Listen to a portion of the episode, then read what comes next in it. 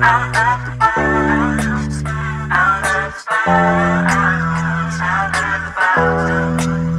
conversation. Let's talk,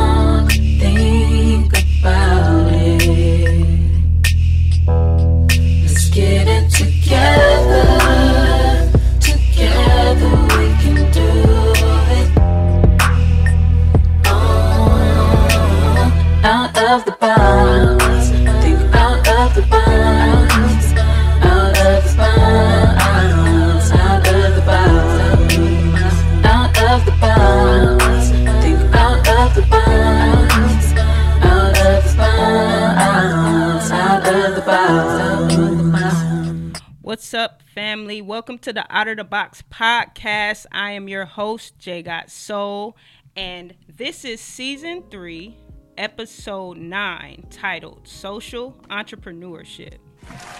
Yes, yes, yes. All right, y'all. So this show is sponsored by Urban Financial Literacy. Urban Financial Literacy specializes in building, protecting, and preserving your wealth. So if you or your family need life insurance, protection, uh, retirement planning, credit repair, uh, mortgage protection, and trust and estate planning, reach out to Urban Financial Literacy at urbanfinancialliteracy.com to book a consultation. Also, be sure to visit my new and improved website, and so you can reach it at jgotsoul.com. Check out all we have to offer. Currently, we are running our rebranding sale where all of our previous items from the previous collection can be purchased for $30. Also, our Nova Sky dedication collection is now available for purchase, so you can purchase those. Just know that a percentage of those proceeds will be allocated to Nova's medical bills. And lastly, if you need some attention and some help with practical budgeting tools as well as some coaching, you can check out our services page on our website. So be sure to tap in with our website. Also, we have a blog, and I, I really want to bring some attention to this. Um, what I read this morning, Little Africa Reboot, is um, a very relevant um, blog post that will be something that you want to look into, especially in the political climate that we are in right now. So check that out as well. All right, so special thank you to all of those that are listening live. We like to ask you all to share this broadcast so we can reach as many people as possible. But before we get on with the show, let's have a word of prayer. Dear God, thank you for this opportunity. Thank you for Deena and her family for coming into the studio and getting here safely. God, we ask that whatever we're talking about here today, which is social entrepreneurship, that it reaches someone and that some of the information that we are talking about can help someone on their journey. We're just so grateful for the opportunity and we just ask that you keep us covered and protected. In your name we pray. Amen. Amen. All right, so today in studio we have the one and only Deena Saunders Green. All right, so Deena is the she is the CEO of Green Pines Media as well as Green Pines Creative and Co-working and Event Space. Deena has an extensive bio, so so we're not gonna go through. career ADHD. but It's okay. so but she's a foster former uh she's a former foster youth social worker a former uh, foster parent and a mentor to many um, she has transitioned into social entrepreneurship so today we will be discussing that i'm so excited for this interview you guys so help me welcome our guest deena saunders green Yay. Thank you, Jai. Appreciate that. yes Thank you for having me out. This has been a, a long time coming. It has. Now that I finally have uh, some time off, we can actually do this. that's what i'm lovely. excited about you got time off Yes, yes, yes. okay, so let's talk about uh, your your start. Where you where'd you grow up? Where you come from? So I was born and raised in Long Beach, California. Um, my mom still lives in our family home. We still go by there for holidays and that good home, you know, home cooking every now and then. Yes. Uh, but yeah, I'm a Long Beach person. I'm Long Beach. Uh, I don't know. Long Beach person.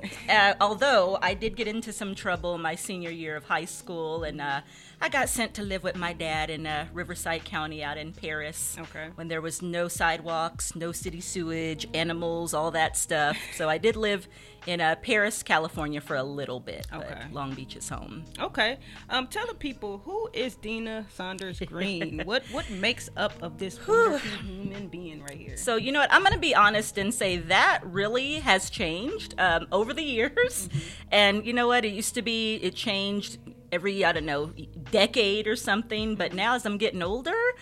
I'm getting more set in my ways. So, who I am now, I'm going to say I'm a serial social entrepreneur. Okay. I'm an advocate. Um, I'm a wife, all those other little things that come along with it. Um, try to be a decent human, but, you know, fall short, all that good stuff. So, you know, I'm just somebody who's out here just trying to do my best to um, use the, the gifts and talents that God gave me, you know? Yeah. Okay. So tell us about the schools that you attended and what's your educational background. Oh my gosh.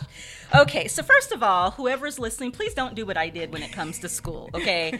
um, basically, I was a career student for a little bit. Um, I'm going to be very transparent. I share this with the, the young adults that I work with anyway, but um, it took me 15 years to get a four year bachelor's degree because I was a bit, a bit of a knucklehead. I wouldn't listen to advice, wouldn't listen to people.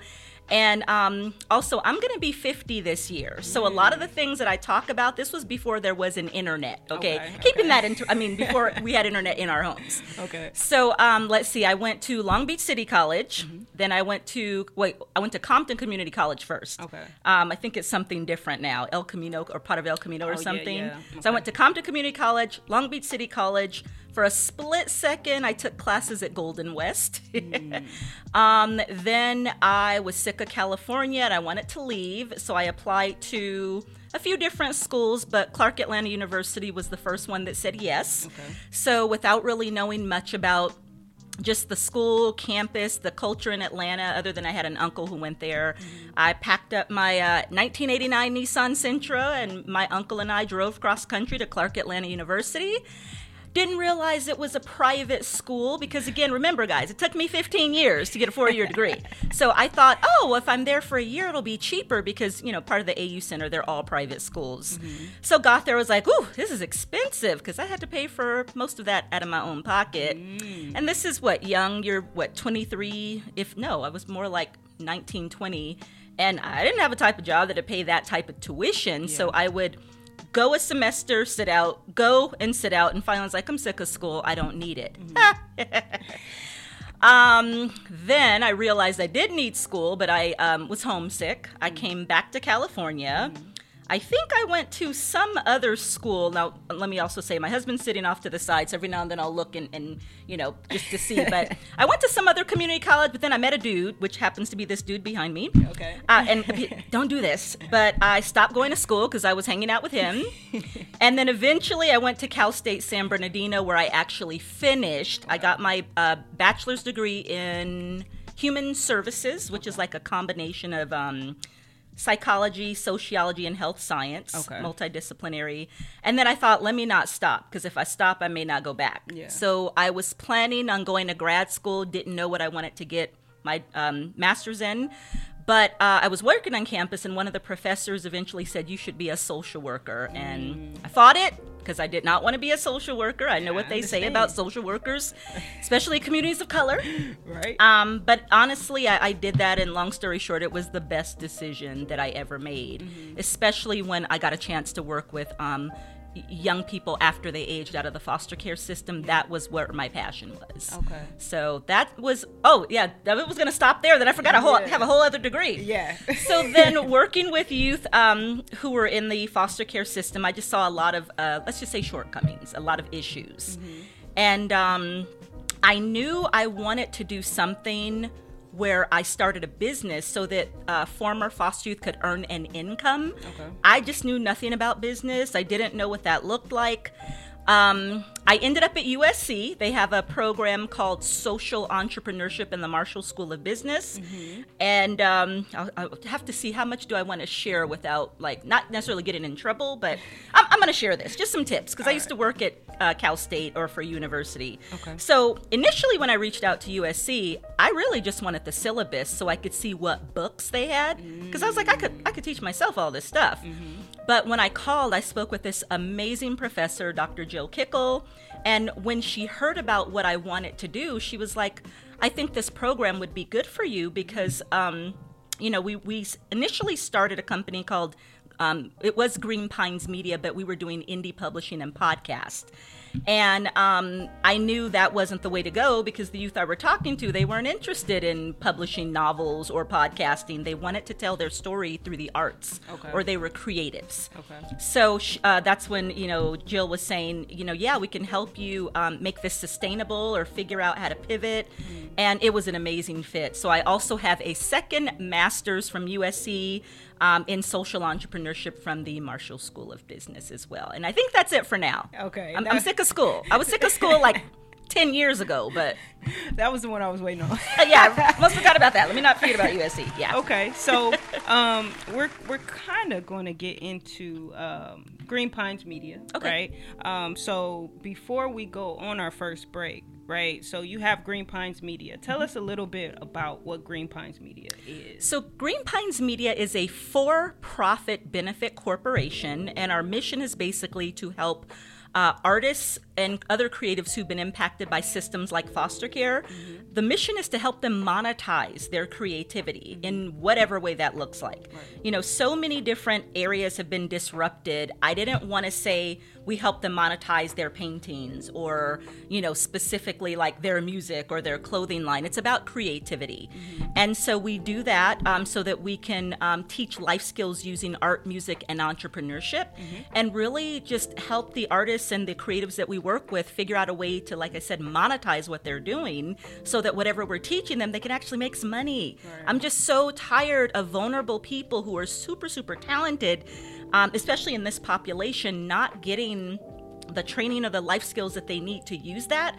And, you know, we were trying to funnel them into these jobs they cared nothing about because we're like, oh, you know, they can qualify for a job at, you know, let's just say a big box store or a fast food place, but they weren't happy there. Yeah. And as creatives, you know, basic what they were telling me is that's going to kill my soul. I'm a mm-hmm. creative. I want to do something creatively. Right. And, you know, whether that's a hobby or not, I mean, it's also an awesome way just to engage with them. So it's something that's not case management. Right. So to me, this is still social work, but it doesn't look like social work, number one. Mm-hmm. And instead of about case management and all the negative, you know, things where we're focusing on the trauma, this is more about advocacy and empowerment. And that, that feels a lot better. And the young folks t- tend to like it a little bit better too, because this is the first time in my career that I actually have people reaching out to us saying, I want to be involved. What you guys are doing is dope. So, yeah. You used that right. Did You I? Thank that you. right, yes. No, okay, so for those of you who don't know, um, let's just say um, Jai and some of the other artists are teaching me a lot of things, including um, some stuff in hip hop and slang, because you know I'm I'm a little bit older. Growing up, if we would use slang or the wrong words, we we get that little that little reminder in the mouth, like oh, you know. So I, I'm learning slang now Yes. in the right context. All right. So before we go on our break, so you said you you help young artists who are formerly foster youth uh, monetize their art. So we're gonna listen to "Console Me" first, but tell us about this this song. Whew, okay. So um, when we talk about monetizing art, um, music is under that umbrella as well.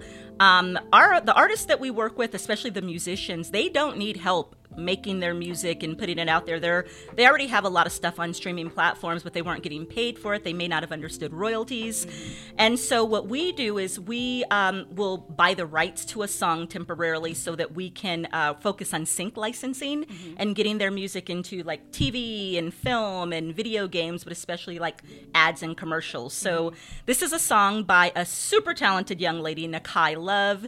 It's just beautiful, um, and it was also produced by another phenomenal artist by the name of Nigel Roman.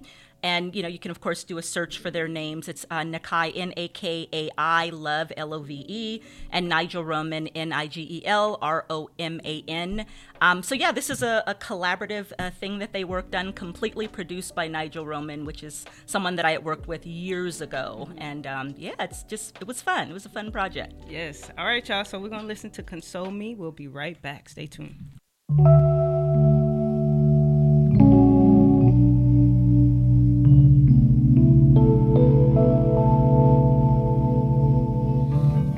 Took a step back from my life. I took a look back at the crowd. Why do I not see love around? Where is the happiness once found?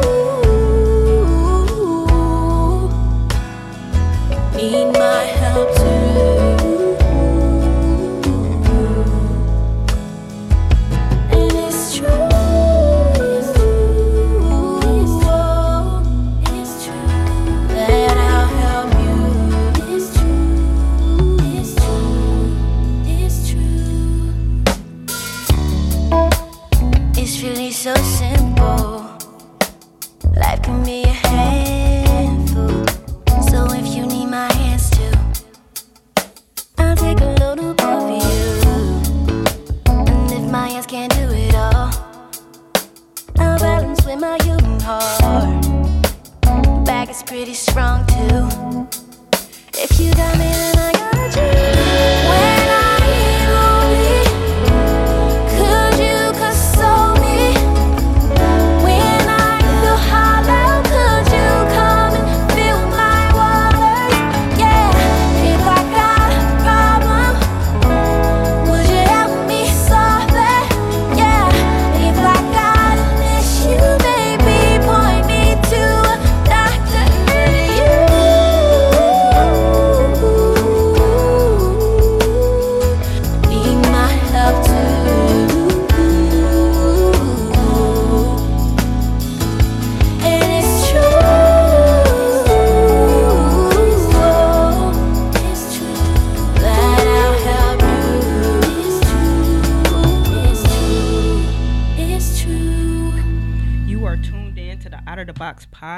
season three, episode nine. Today we are in studio with Deena Saunders Green. And you just heard Console Me by Nakai Love featuring Nigel Roman. So Yes. y'all make sure y'all go search that song out. That was a beautiful song. It was, it Yes. was. That was such a fun day in the studio too. We had some uh, session musicians in there, and you know we had Nigel just kind of take the lead, and all of that was just in his head. And then of course with Nakai's awesome vocals, like it's really pretty. Yeah, that's so beautiful.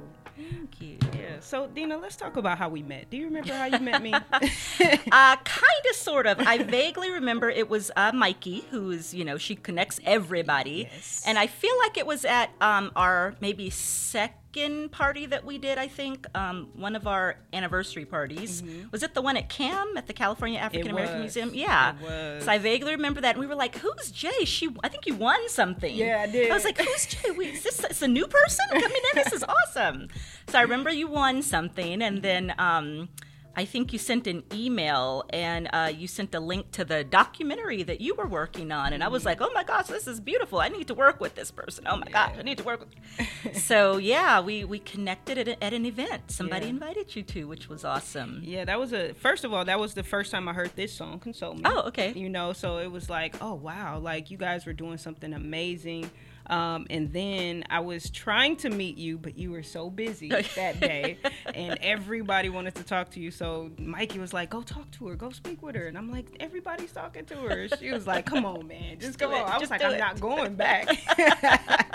and so um, we, I think we spoke for a brief 2nd you know, and then I sent that email. Mm-hmm. Right. And so yeah, ever since then it's been it's been great. Like Yeah. yeah, the relationship has grown. So I don't know if you if you're going to mention this, but in, in, in addition to you know you coming up then and meeting, um, and, and then okay, so us meeting, then the email you sent. Mm-hmm. Um, when I saw that that your your documentary, oh my gosh, I was like, we need this because I remember um, one of our attorneys saying, hey, you guys need a documentary because Mm-hmm. I don't think there's anybody doing the type of work you're doing Right. in a way that's a for profit and really trying to monetize it. Mm-hmm. So I remember like I need to have her like as the executive producer, like I need to have her helping, like to. So Yeah. yeah, so. Yeah. Working on this docu series together has been fun. It has. It has. Do you want to talk about the name of it?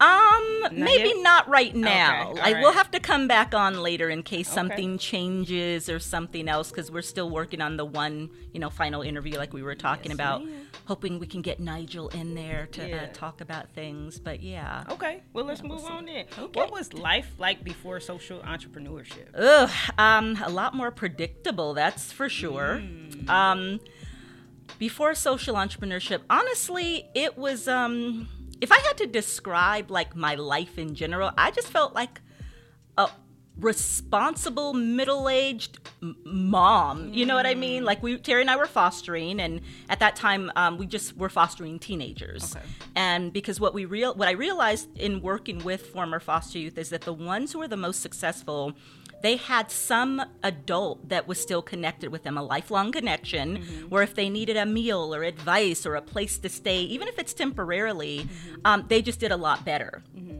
And so I thought, you know, in, in this country, we we wait to do all of these things after the fact. What about mm-hmm. prevention? And that's with everything. Yes. So I was like, you know what? There are teenagers out there that really need the help now, as opposed to when they're aging out and then trying to find mentors and stuff. When now they have a whole host of other things to deal with. Mm-hmm. So we became a foster parent to teens, and I was just doing that mom thing. And I mean, we did it at that time, but it's not for me. I mean, mm-hmm. not not foster parenting. That was amazing, but the whole you know appointments and driving to school and going to the, the you know all the stuff yeah that i don't think that's me Yeah. it's not me Yeah. Okay. So, what made you decide to be a social entrepreneur? Uh, because we talk about, we always talk about the social work field. And Yeah. What made us turn away from it? Right, So, right. What made you become the social entrepreneur? honestly it was i i wanted us all to win i didn't want to do a nonprofit because again a nonprofit those are great but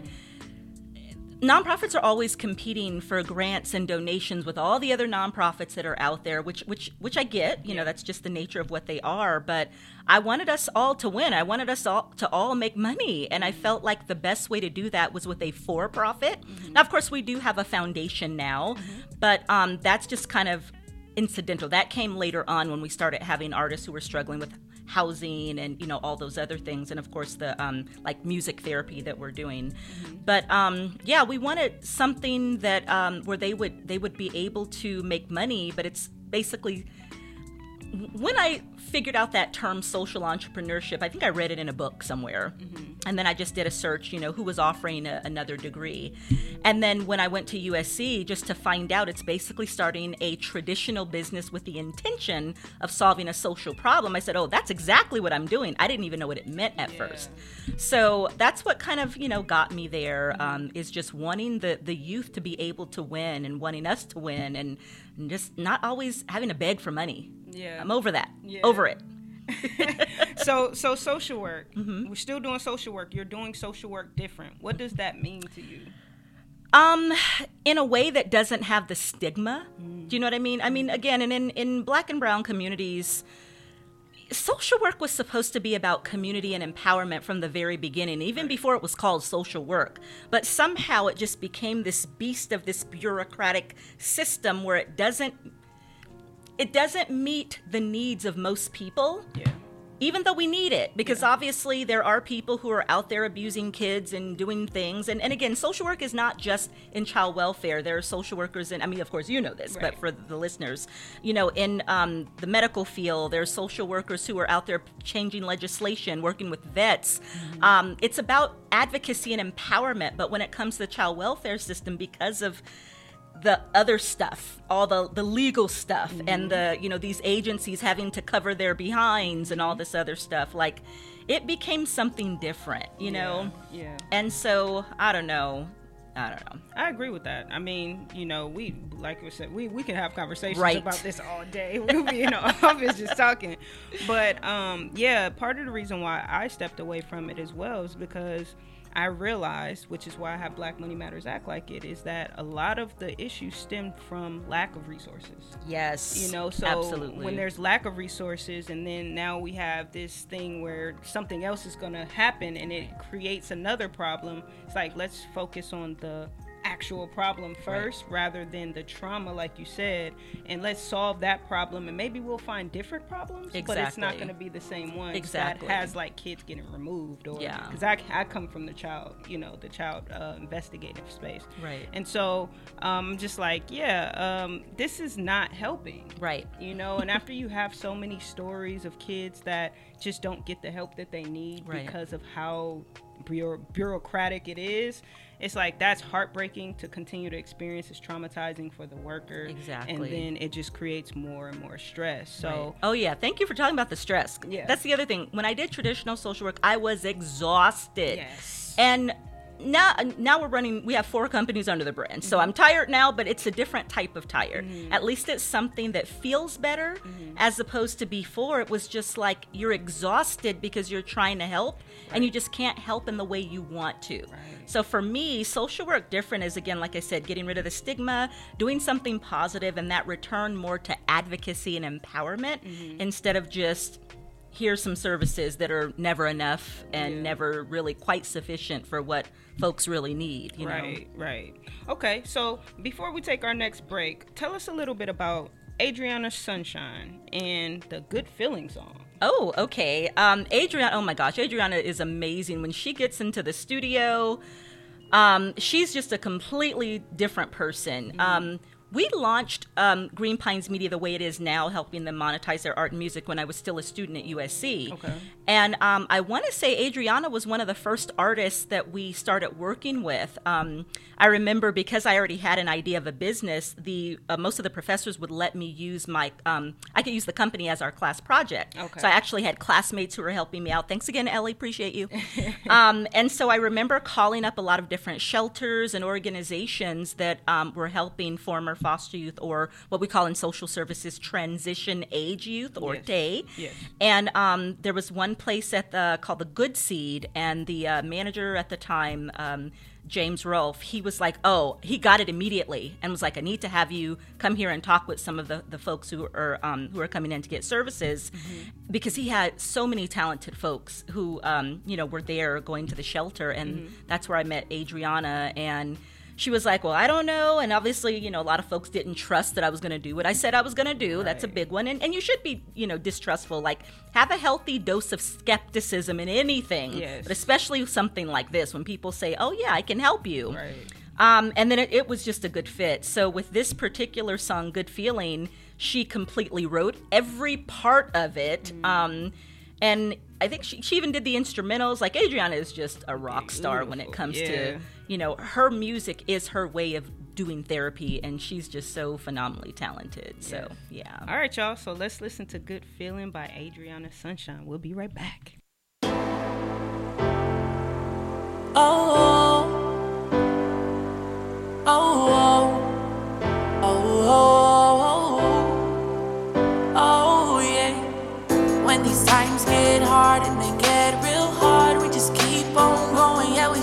for the stars. Ain't no turning back now.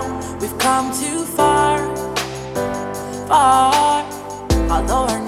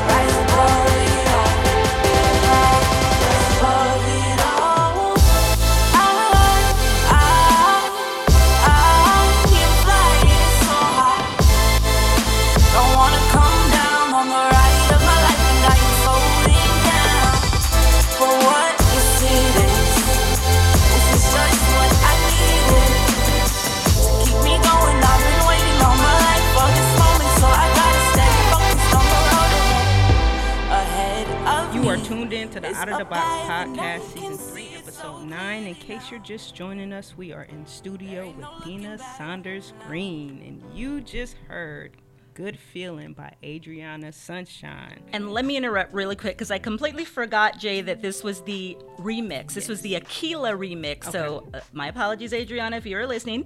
Um, so this was actually a remix that was done by a producer that we uh, that we met. So all of the I don't know the EDM undertones and all of that that was not Adriana because to be very frank, um, she wasn't too keen on this version. Okay, okay, okay. But definitely go listen to the other version as well. It's out there, uh, streaming on the platforms. Good feeling. But this is the Aquila remix. Okay, Yeah. okay, thank you, thank you. All right, so um, let's talk about Green Pines Creative Co-working and Event Space. Whew, yes. That has been a long time coming. Yes, it has. Yes. Like, what, six, seven years, I think, Terry? Yeah, 6 or seven years. Whew. Whew. So basically, um, we started doing this work. Um, I was working out of co working spaces. Uh, there was one in downtown, Work Evolution. Um, we still love it, uh, but you know things change cultures of, of um, the community cultures of co-working spaces are a little bit different and i could never get our artists to come and visit at that particular place so we tried a number of different co-working spaces i went and visited a bunch some were great um, some let's just say the only people who talked to me were the people taking my money. Some just were they were not a good fit, and I realized pretty quickly we need our own space where our artists feel comfortable. We need something where uh, it's large enough to have events as well because I got sick of every year on our anniversary party spending so much money just to rent somebody else's space and I thought we need a headquarters. Yeah. So I had this vision and idea of what it you know what we needed. Like we wanted something close to the train if possible. We wanted something that was just a walk up. We wanted something that was just you know comfortable. Yeah. and you know you just i didn't know when it was going to happen but something told me that god was going to open that door. Yeah. and when the pandemic hit you know unfortunately a lot of businesses ended up either having to relocate or going under mm-hmm. And um, we found this space and um, long story short we're we're we have a building it's a 10,000 square feet in downtown Long Beach off of a historic Pine Avenue. Um, and it's it's it's it's pretty nice. It it's pretty nice. I got to see the evolution of the space. So Yeah, I'm for sure. super, you know, honored to be able to be there before it was what it is now, before the artwork, Oh, yeah. the rooms, you know, um, and just being in the space, I can say as someone who came in and is working out of that space, it feels like home. Thank you. you know, Thank and you. it feels like you can be creative. Like, you know, me and Mikey get in there, we we going. Yeah. You know, like you know, and, and like I was telling you before the show, I've been out of a creative space for a little while, just you know, focusing in on the admin stuff, Right, and that right. stuff gets tedious, boring, and you know, stressful. But um, coming back there for the last couple of weeks to prepare for the uh, four year anniversary, Right. I felt like I got my creative juices back. Well, good. Yeah. that's so that's the goal. That's the goal is to inspire, and you know we have a lot of different areas. We have a music room, we have a conference room. There's a lot of murals throughout. We have like sewing stations, meditation rooms. There's some private offices, semi-private offices, and yeah, the goal is just to to have a space that's inspiring for a lot of different types of creatives. So, and I just want to, and I always forget to tell people this. So while we focus mainly on artists who've aged out of systems like foster care. Mm-hmm. The space is open to any creative, any entrepreneur, just anybody who really wants to support our mission. Mm-hmm. Um, because, you know, we learn very quickly that we do not want to depend on a vulnerable population Yeah. to spend money to pay our bills. That is never the way to go. So if you guys are entrepreneurs, please don't ever do that. Like, have another way of being able to generate that. You know, some people do grants, some people do, you know, something like that. But ours is we want to engage in traditional Yeah. So yeah. I think um, Terry would be remiss if we don't bring up your uh, authoring, your Oh, gosh, your yes. Angelique. So while she's an entrepreneur, a social entrepreneur, she's also an author. Oh my gosh. Yes. Thank you for bringing that up because I know it sounds crazy, but I, I tend to forget to tell. Oh, I forget that I wrote a book sometimes because there's a whole story behind it. But basically, it started as a passion project uh, right after. Well, actually, I got the idea for it while I was still doing traditional social work. And, you know, just kind of get an idea. You push it in the back of your head. And then when I became a foster parent and I had a chance to see the system from the perspective of families and what it looks like for young people, you know, who are who are currently foster in foster care but then also after they age out. And so this story would not go away. So when that happens i usually know okay i have to take it from my brain put it on paper whatever that is. Mm-hmm. so basically um, the story is just one girl's journey her life before, during, but especially after her time in foster care, mm-hmm. and how the trauma that she experienced as a child continues to impact her life even as an adult. Mm-hmm. And, you know, dealing with a, a parent who is, you know, um, an addict and who's dealing with their own trauma because, you know, they're self medicating because in this country we don't do mental health very well. Yeah. And so, uh, yeah, so it's her story. And I tried to even not write it for a while. Mhm. And Angelique kept, you know, I'm here, I'm here, I'm here.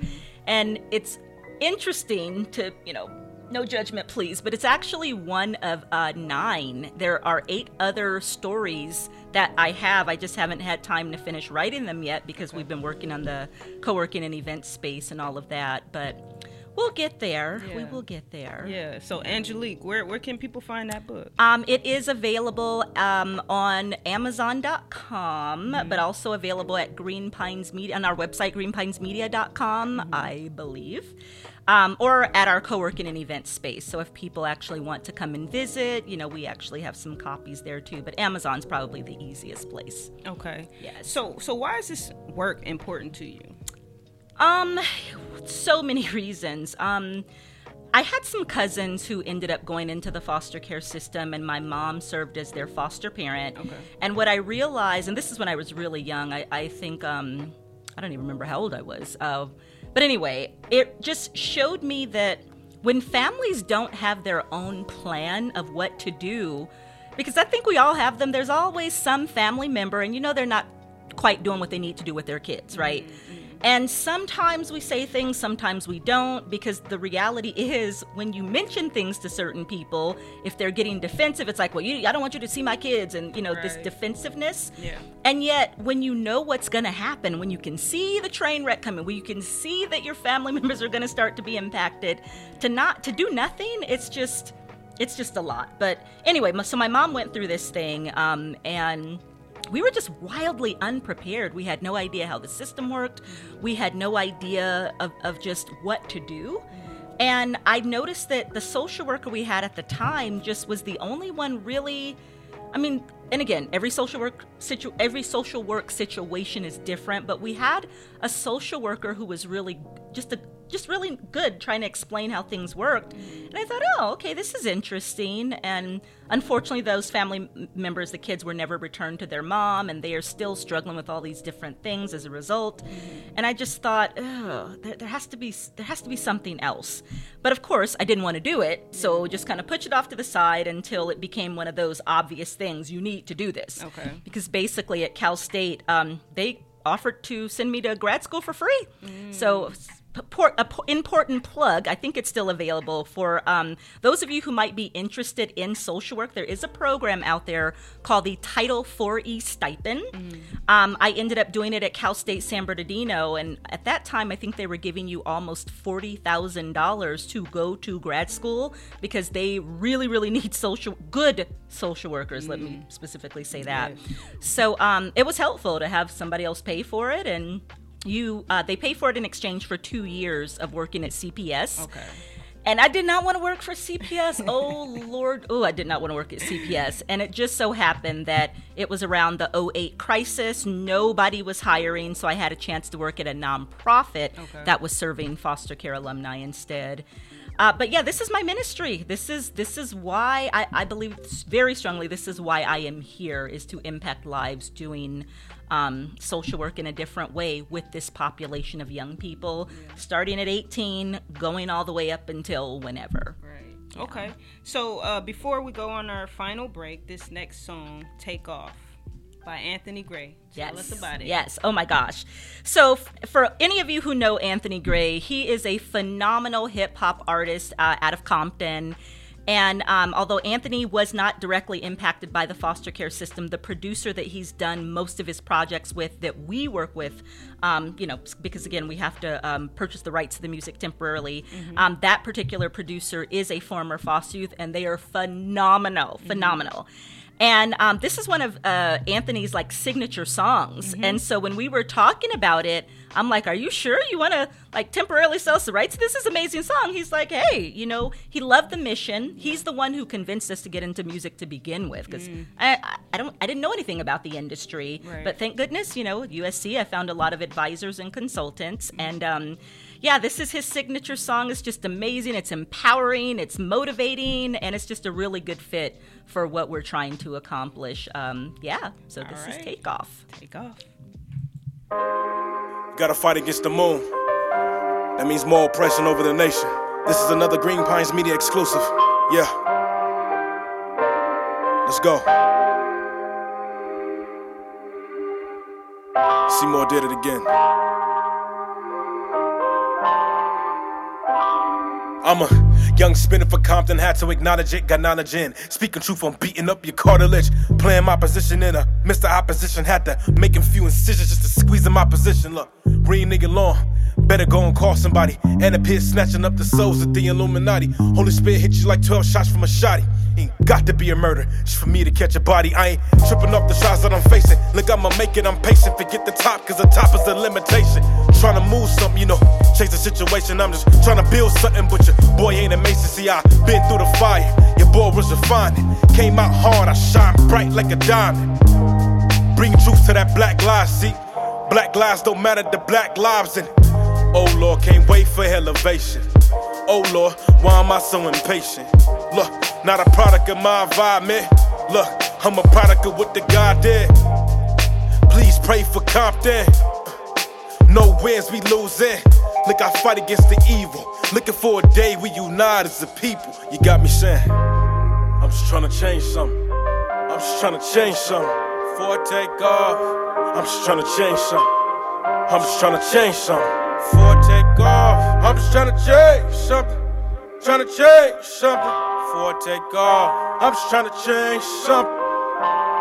My daddy said, if I get my life together, I can change the world. I'm gonna change. I'm gonna change. I'm gonna change the world. I'm gonna change. I'm gonna change. I'm gonna change the world. I can change the world. I'm gonna change. I'm gonna change.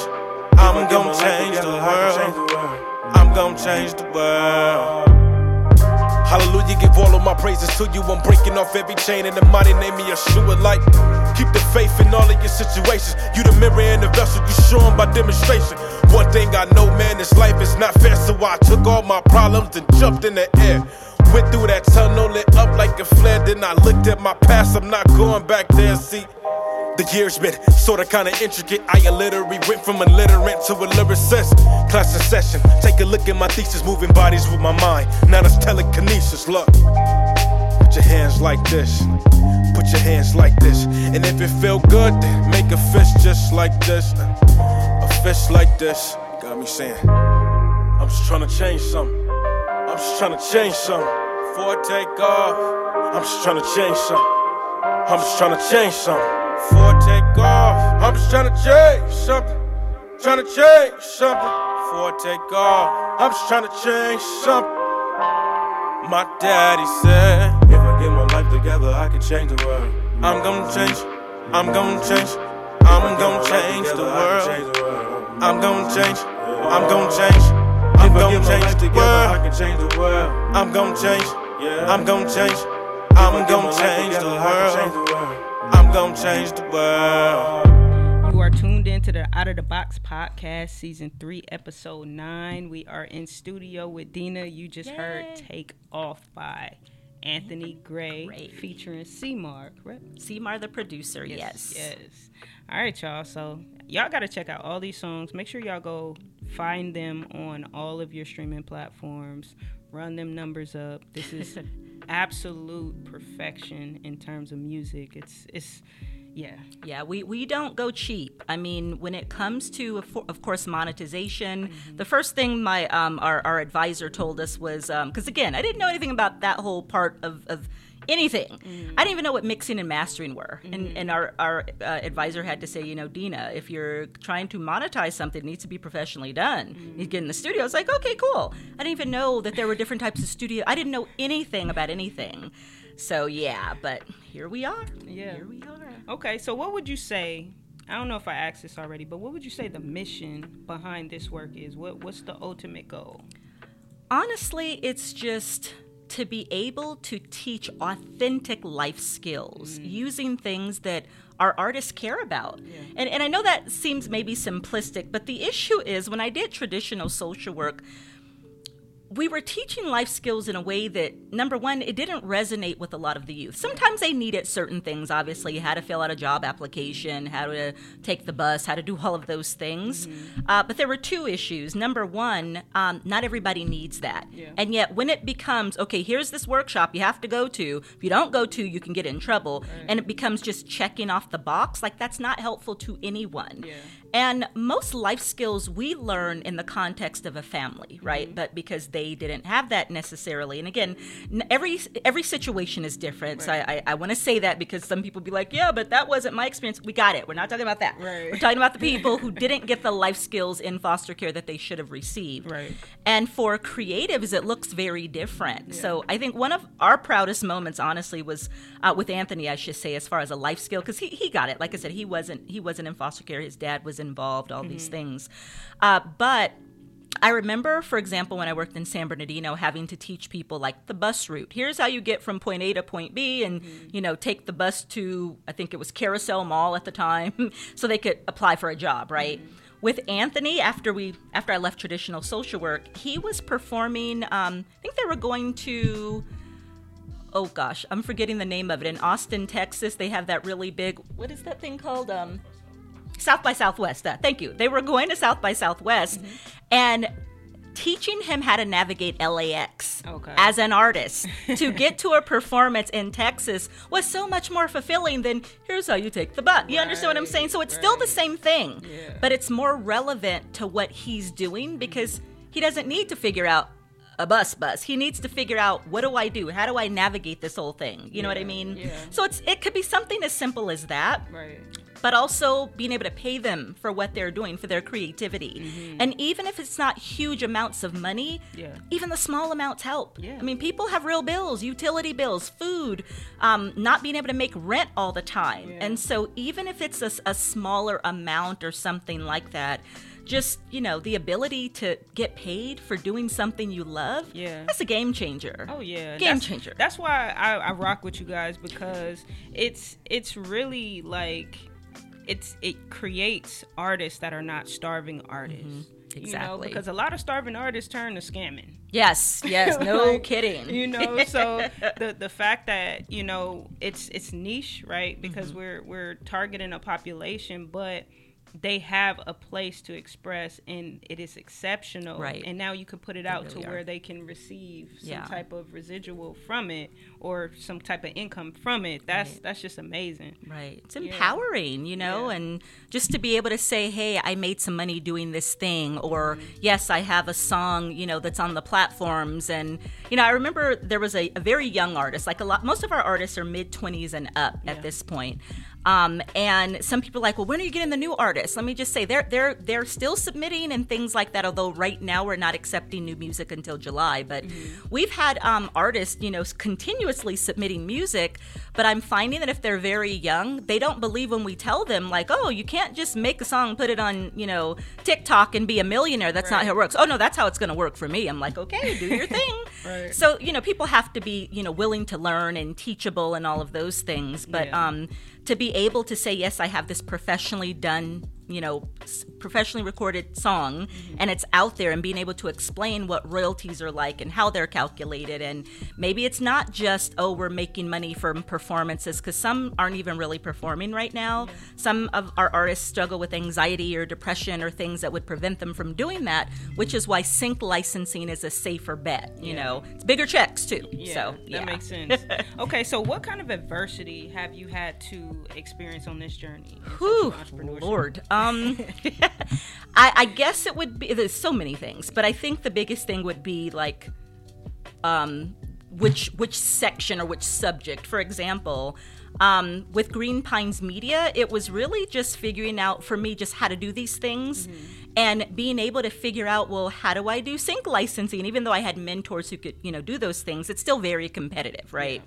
And then once we started opening some of or starting some of the other companies, my time was just consumed mainly with the co-working and event space. Mm-hmm. So we finally had to get agents. Mm-hmm. So that was a challenge like just trying to figure out okay, am I going to reach out to these people, you know, automatically just to say, "Hey, you know, we have this awesome music. What would that look like? How much am I charging?" Mm-hmm. And then, you know, we have a, a- a- a entertainment attorney who used to tell us, "Well, Deena, you're giving your your artist too much." I'm like, "Yeah, but we're a social enterprise. This is normal. Like this is okay. This is about empowerment. This is social work differently."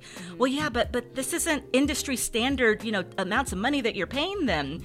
And I'm like, "Well, for some of them, so sometimes that being an innovator can be a challenge in and of itself because yeah. people are like, well, that's never been done before. Okay, well, does that mean we shouldn't try it? right Like the goal is to innovate. This is everything that we're about when it comes to the Green Pines brand is doing something different, whether it's social work, whether it's co-working spaces. It's about innovation. How do we do things differently? Because what we're doing isn't working. Yeah. So let's try and do something different. Yeah. So that was the big one for Green Pines Media, just being something very new. Mm-hmm.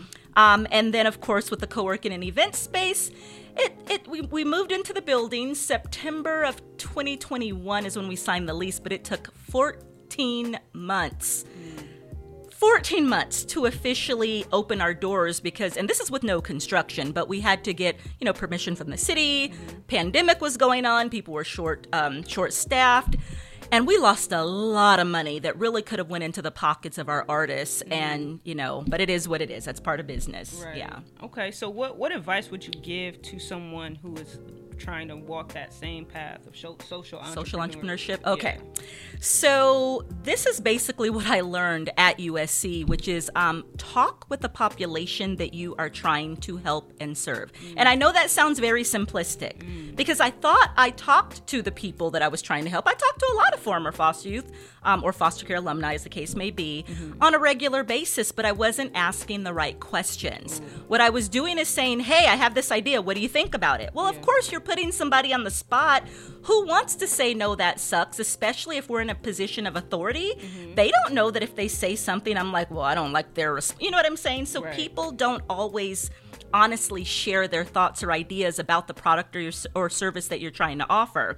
So when I was at USC, we we did something called um, design thinking or human centered design, which is don't start with hey I have an idea. Start with just having a basic conversation with the population you're trying to help. How do you spend your day? From the time you wake up to the time you go to sleep let's let's write that out in pictures and let's write that out in you know something non-threatening and let's just talk about it. You know you may find out that you're working with people who don't need you know one more nonprofit. Maybe they need something like a community garden because they're struggling and they you know i mean just you never know what you learn Right. by just keeping a very very open mind and just saying hey how do you spend your time? So once you compile hundreds or, or dozens, however many you want to do, but we did hundreds of interviews like that. And the common theme we found was that a lot of the youth we worked with were into, they were creatives in some way. So it was music, it was art, it was dance, it was poetry, it was, um, you know, crafts, arts and crafts, which told me that's a better way to engage with youth other than saying, hey, county organization. Tell me who you're trying to serve and let's go reach out to them and try to get them into this office to do case management. Nobody wants that. Yeah. They're over it. They are over social workers. Yeah. So my advice is if you're interested in social entrepreneurship, figure out who you want to help or what problem you're trying to solve. Mm-hmm. And you know, because social entrepreneurship is more about people and planet and then profit. Yeah. We do need to make profit. Yeah. But figure out what you want to do and then ask the people who are directly impacted and then just, you know, see what how they spend their time because you might be able to find gaps in the system that nobody else has figured out before mm-hmm. or a way to do something completely different that is um, that resonates with with a vulnerable population more. Does that make sense? That makes perfect sense. I love yeah. that. Ask Okay. folks. Ask folks. yeah. Okay, so before we wrap up, um, where can people find your music? How can people get in contact with you to schedule a tour of the co working space, um, find your book, all of that kind of stuff, just so that they can reach out to you? Right. So I would say probably the easiest thing, and most of our, our folks are on Instagram. Um, I'm not always on social media. So um, the uh, Instagram for Green Pines Media is just at Green Pines Media, and that's green like the color, P I N E S. Media, M E D I A. So that's with uh, Green Pines Media. And then our co working and event space is at the, T H E, uh, GPC for Green Pines Creative dot space. So again, that's at the GPC dot space. And then as far as our music, um, we released it as a compilation album, our, our, our, our very first project. Um, and you can find that on all the streaming platforms, you know, Spotify, Apple Music, Tidal, all of that. It's called Social Innovation Volume 1.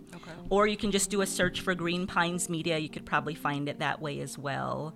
Uh, but yeah, that's probably the best way to get in touch with us. Awesome, awesome. Thank you so much, Deena, for coming through my and having this pleasure. conversation Thank you me. for having me. Yes, I was so I was so waiting on this conversation. we had to do it on uh, Instagram Live last time, so Oh, yeah, I'm so yeah. grateful that we were able to get in the studio today. Thank you, Jai. Yes. All right, you guys. So we're gonna wrap up the show. Y'all be sure to check out Out of the Box podcast wherever you get your podcast. Uh, I find that Apple Podcast is the most popular. So if Ah, you want to go on Apple Podcasts and listen to the playback, definitely do that. Run our numbers up. Uh, we're just trying to get to that point where we can monetize y'all. So Yes. do that. Um, also subscribe to our show on YouTube we can you can be see you can see us visually on my youtube channel. So if you want to see us visually and watch this conversation um, go ahead and check out my youtube. Just go to Jai Got Soul and you will find me there all right? Um, this has been out of the box podcast season three episode nine. Thank you to those who tuned in live. We have really enjoyed ourselves. We hope you did too.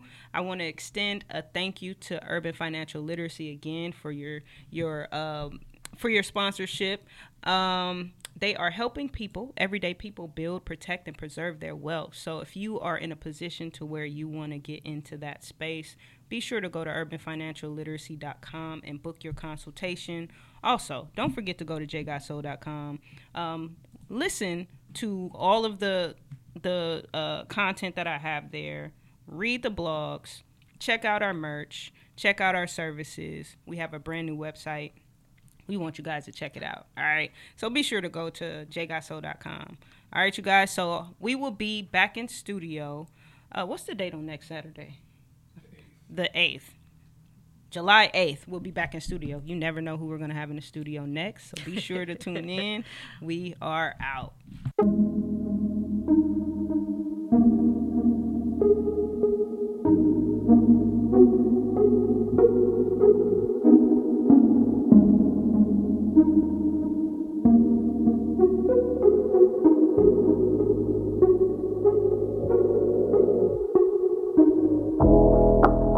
Up in the sky, keep your glasses high. Can't nobody kill the vibe, cause we're celebrating